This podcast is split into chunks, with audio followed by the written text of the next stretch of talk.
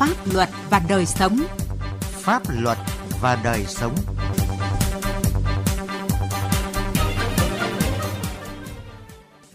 Xin kính chào quý vị và các bạn. Chương trình Pháp luật và đời sống hôm nay xin chuyển đến quý vị và các bạn những nội dung sau.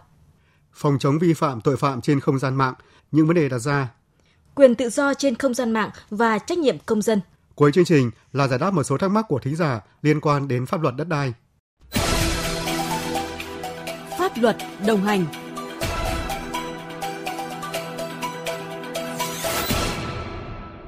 Thưa quý vị và các bạn, bên cạnh những mặt tích cực đối với sự phát triển chung của toàn nhân loại, mạng Internet toàn cầu hiện nay đang trở thành một mảnh đất màu mỡ cho các loại tội phạm sinh sôi nảy nở với những tác hại khôn lường. Vậy thực trạng vi phạm, tội phạm và công tác đấu tranh phòng chống tội phạm trên không gian mạng ở nước ta trong thời gian gần đây có diễn biến ra sao? Bài viết của Sĩ Lý, phóng viên Đài Tiếng nói Việt Nam đề cập cụ thể. Theo số liệu báo cáo của Tổ chức Cảnh sát Hình sự Quốc tế, tội phạm sử dụng công nghệ cao, tội phạm mạng đứng thứ 2 trong các loại tội phạm nguy hiểm nhất hiện nay, tức là chỉ sau tội phạm khủng bố. Qua thống kê cho thấy, 90% các loại tội phạm truyền thống đã chuyển sang môi trường mạng hoặc có thể sử dụng các thiết bị công nghệ cao. Theo Phó Giáo sư Tiến sĩ Đỗ Cảnh Thìn, Phó Giám đốc Trung tâm Quản lý về Quản trị An ninh Phi Truyền thống, Đại học Quốc gia Hà Nội, tội phạm mạng diễn ra hầu hết ở các lĩnh vực từ xâm phạm an ninh quốc gia đến lừa đảo chiếm đoạt tài sản, vu khống, làm nhục người khác. Nhưng nguy hiểm nhất hiện nay đó là các thế lực thù địch, những kẻ bất mãn thường sử dụng mạng xã hội để chống phá đảng, nhà nước với nhiều phương thức khác nhau. Lợi dụng cái không gian mạng đó là tính lan truyền nhanh đến mọi ngóc ngách của đời sống xã hội và tác động trực diện đến các cái đối tượng tiếp cận thông tin, là các đối tượng thường dùng rất nhiều thủ đoạn xuyên tạc, bóp méo sự thật, thổi phồng sự kiện,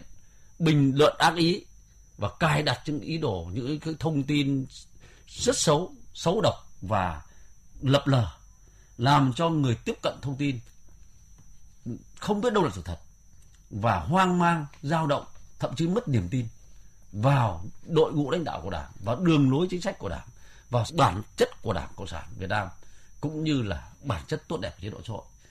Thì hiện nay một trong những phương thức mà các đối tượng cho rằng hiệu quả nhất đấy chính là sử dụng không gian mạng. Bởi vì chúng ta hiện nay có gần 100 triệu dân và cái số người sử dụng điện thoại thông minh và sử dụng các phương tiện thiết bị và sử dụng mạng xã hội là có một tỷ lệ rất cao, trên gần 70 triệu cái thuê bao có sử dụng cái mạng xã hội. Cho nên đây chính là một cái kênh mà đối tượng triệt để lợi dụng để mà truyền tải những cái thông tin xấu độc, những cái vấn đề mà cài đặt những ý đồ xấu của chúng để chống phá.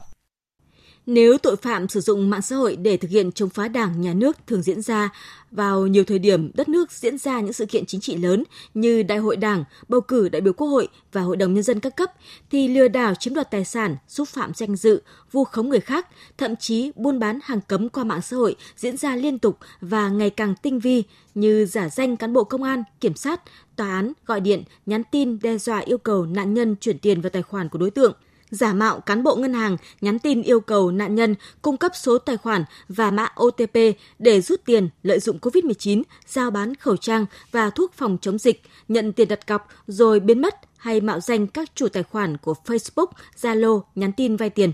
Anh Lê Văn Mạnh ở phường Yên Hòa, quận Cầu Giấy, Hà Nội bị lừa 70 triệu đồng khi tin tưởng gửi tiền cho đối tượng mạo danh Facebook của con gái ở nước ngoài, kể lại như sau. Lúc đấy em cũng không có nghĩ ngợi gì là cái bảo là nghi ngờ cái gì cả. Chỉ biết là nghe con gọi về cần tiền là lúc đó rồi bố cũng sốt ruột rồi. Thế sao lúc đó chỉ nghĩ là nhà có tiền để vay. Vì sao thì đến tối thì cháu hắn gọi điện về. Hắn bảo là Facebook của con bị hack nick. Em mới biết là lúc đó là mình bị lừa. Trước diễn biến phức tạp của tội phạm không gian mạng, các lực lượng công an đã phối hợp chặt chẽ với các nhà cung cấp dịch vụ Internet, các cơ quan quản lý tiến hành nhiều giải pháp đồng bộ để đấu tranh, ngăn chặn. Thời gian gần đây, các cơ quan chức năng đã bóc gỡ hàng trăm trang mạng, hàng ngàn tài khoản mạng có nội dung độc hại, lừa đảo, phát hiện, bắt xử lý hàng trăm đối tượng phạm tội xâm phạm an ninh quốc gia, lừa đảo chiếm đoạt tài sản, buôn bán người, xúc phạm danh dự người khác qua không gian mạng. Tuy nhiên, theo nhận định của các chuyên gia, kết quả đó vẫn chưa đạt được yêu cầu bởi công tác đấu tranh với loại tội phạm này gặp nhiều khó khăn. Giáo sư tiến sĩ Nguyễn Xuân Yêm, nguyên giám đốc Học viện Cảnh sát Nhân dân nhìn nhận. Tội phạm bình thường thì việc thu thập và xác lập chứng cứ thì có thể nói mặc dù cũng rất là khó khăn, nhưng mà tuy nhiên thì chúng ta vẫn còn có nhiều cái điều kiện và có cái việc đào tạo cán bộ, công an, kiểm sát và tòa án tương đối là kỹ càng để chúng ta làm công tác này. Nhưng đối với những tội phạm mới mà chúng ta gọi là tội phạm phi truyền thống ấy, thì cái chứng cứ phần lớn là chứng cứ điện tử. Việc thu thập và xác lập chứng cứ điện tử rất là khó khăn. Đối với tội phạm phi truyền thống thì cán bộ điều tra có thể ngồi ngay ở Việt Nam, chúng ta có thể điều tra ở trên mạng khắp thế giới. Mà để làm được cái đó thì chúng ta phải đào tạo cán bộ và có những trang thiết bị rất là tốt. Thế thì đây cũng là có lẽ là hai cái vấn đề rất là lớn mà chúng ta phải đầu tư, đặc biệt là trong những cái cải cách cơ quan điều tra, cải cách về tư pháp trong thời gian tới. Tội phạm mạng đã và còn diễn biến rất phức tạp. Vì vậy, bên cạnh nỗ lực của các cơ quan chức năng, thì bản thân mỗi chúng ta phải chấp hành nghiêm các quy định của pháp luật về đảm bảo an ninh, an toàn thông tin, các quy định, chính sách của cơ quan tổ chức, tìm hiểu các quy định, các kiến thức cơ bản về an toàn thông tin để có biện pháp tự bảo vệ mình.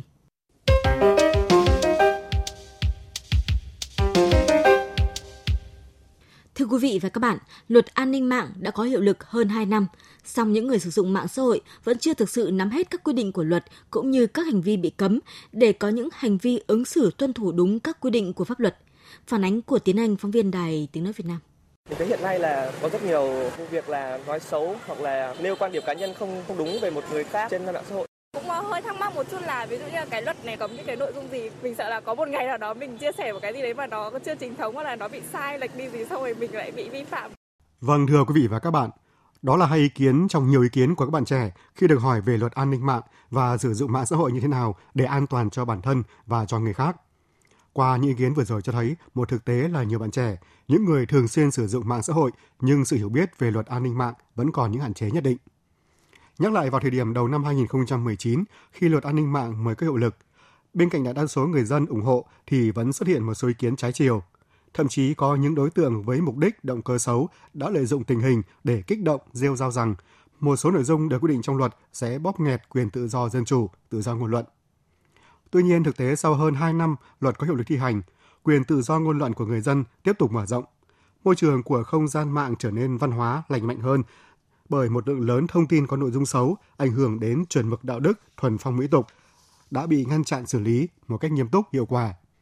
Cùng rất nhiều cá nhân tổ chức phải nhờ đến cơ quan pháp luật bảo vệ quyền, nhân phẩm của mình bằng quy định của luật an ninh mạng. Luật sư Trần Tuấn Anh, Đoàn luật sư Hà Nội nhận định, luật không cấm người dân phát biểu quan điểm, chia sẻ thông tin trên không gian mạng. Tuy nhiên, sự tự do nào cũng có giới hạn. Vì vậy, khi chia sẻ, bình luận thông tin trên không gian mạng, mọi người cần lưu ý đến nguồn và tính chính xác của thông tin cũng như mục đích đưa thông tin. Luật an ninh mạng không cấm người dân được bày tỏ, thể hiện những quan điểm cá nhân trên không gian mạng. Nhưng tuy nhiên, khi mà tham gia các cái bình luận hoặc là thể hiện các quan điểm cá nhân trên không gian mạng thì mọi người cần phải cân nhắc để xem các cái nội dung mà mình tham gia trên không gian mạng ấy nó có vi phạm vào các cái điều 8 của luật an ninh mạng hay không. Ông Nguyễn Thiện, Hội Bảo trợ Tư pháp Người nghèo Việt Nam dẫn ra những việc công an đã lập danh sách hàng trăm đối tượng, tổ chức triệu tập xử lý hành chính và truy cứu trách nhiệm hình sự, hàng trăm trường hợp tung tin thất thiệt về dịch bệnh COVID-19 trên mạng xã hội nhằm mục đích câu like, câu view hoặc công kích, nói xấu chính phủ, các bộ ngành trong công tác phòng ngừa, ngăn chặn dịch bệnh, gây hoang mang xã hội. Từ đó cho thấy rằng quyền tự do ngôn luận của người dân không bị hạn chế mà trái lại được đảm bảo tốt hơn bởi luật an ninh mạng. Sự tự do nào thì cũng đều có giới hạn. Không chỉ những người đăng mới bị xử lý vi phạm hành chính hoặc truy cứu trách nhiệm hình sự, mà ngay kể cả những người share các cái thông tin này mà không kiểm chứng thì cũng là xem là hành vi vi phạm pháp luật. Ông Lê Quang Tự Do, Phó Cục trưởng Cục Phát thanh Truyền hình và Thông tin điện tử, Bộ Thông tin và Truyền thông nhận định, sau hơn 2 năm hiệu lực, có thể khẳng định rằng luật an ninh mạng là bộ luật thiết thực đi vào cuộc sống. Không chỉ riêng Việt Nam, đến nay đã có tới gần 150 quốc gia ban hành luật an ninh mạng nhằm đảm bảo tốt hơn an ninh quốc gia trên môi trường Internet. Tuy nhiên, ngoài nỗ lực xây dựng thể chế pháp luật, mỗi người dùng mạng xã hội cũng phải luôn tỉnh táo, sáng suốt trước mỗi thông tin đăng tải. Quan trọng hơn nữa là phải có văn hóa và thượng tôn pháp luật vì sự bình yên và phát triển của xã hội. Coi đó là một cái văn hóa khi mà tham gia không gian mạng. Và cái văn hóa này thì nó không chỉ điều chỉnh ở pháp luật, nó không chỉ điều chỉnh ở xã hội mà nó còn điều chỉnh ở đạo đức.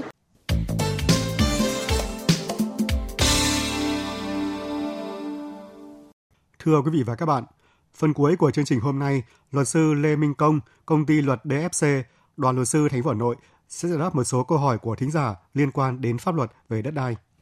Thưa luật sư, thính giả Nguyễn Thị Tuyết ở thành phố Đà Nẵng hỏi là gia đình muốn mua một mảnh đất là 3.500 m2 và hiện trạng đang là đất trồng lúa ở Bình Định. Tuy nhiên thì cán bộ địa chính xã tại địa phương cho rằng là bà không có hộ khẩu tại địa phương nên không có được quyền mua đất trồng lúa. Thưa luật sư, là việc cán bộ địa chính trả lời như vậy thì có đúng pháp luật hay không ạ? Luật đất đai năm 2013 thì không quy định việc nhận chuyển nhượng đất trồng lúa thì cần phải có hộ khẩu tại địa phương nơi có đất, mà luật chỉ quy định về việc cá nhân không trực tiếp sản xuất đất nông nghiệp thì không được nhận chuyển nhượng đất trồng lúa. Vì vậy, theo tôi, chị Tuyết muốn nhận chuyển nhượng diện tích đất trồng lúa đó thì phụ thuộc vào việc gia đình chị Tuyết cần có đủ điều kiện và được Ủy ban Nhân dân xã nơi thường trú xác nhận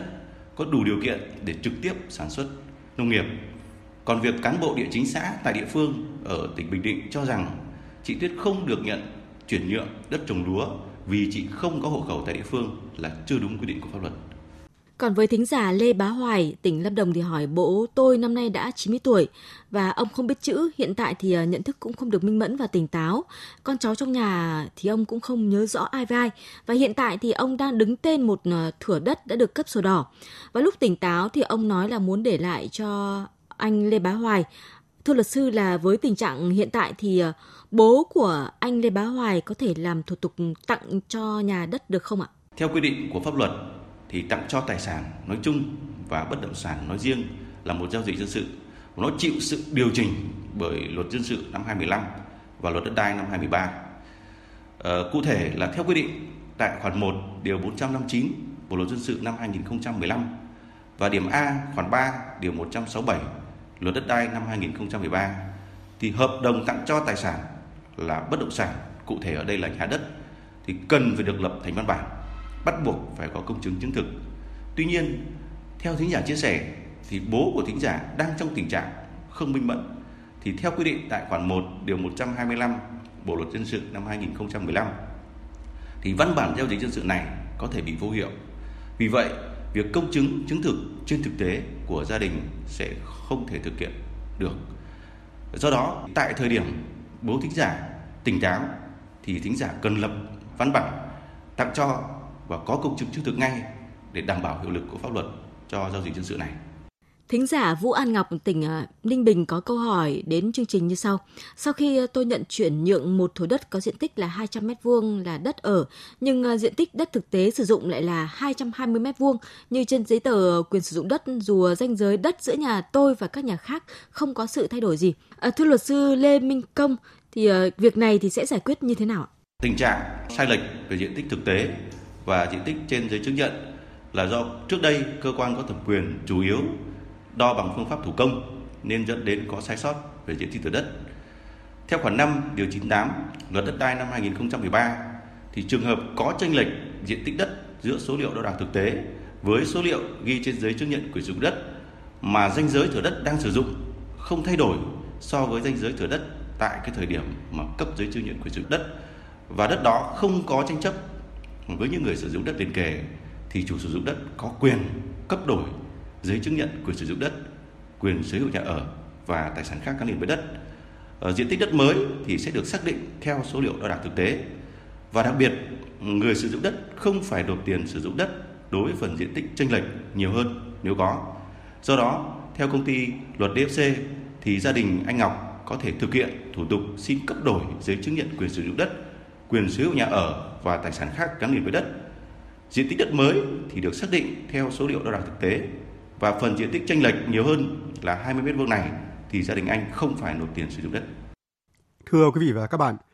những ý kiến giải đáp của luật sư Lê Minh Công đối với những thắc mắc của thính giả liên quan đến pháp luật về đất đai đã kết thúc chương trình Pháp luật và đời sống hôm nay. Chương trình do biên tập viên Sĩ Lý biên soạn. Cảm ơn quý vị và các bạn đã quan tâm theo dõi.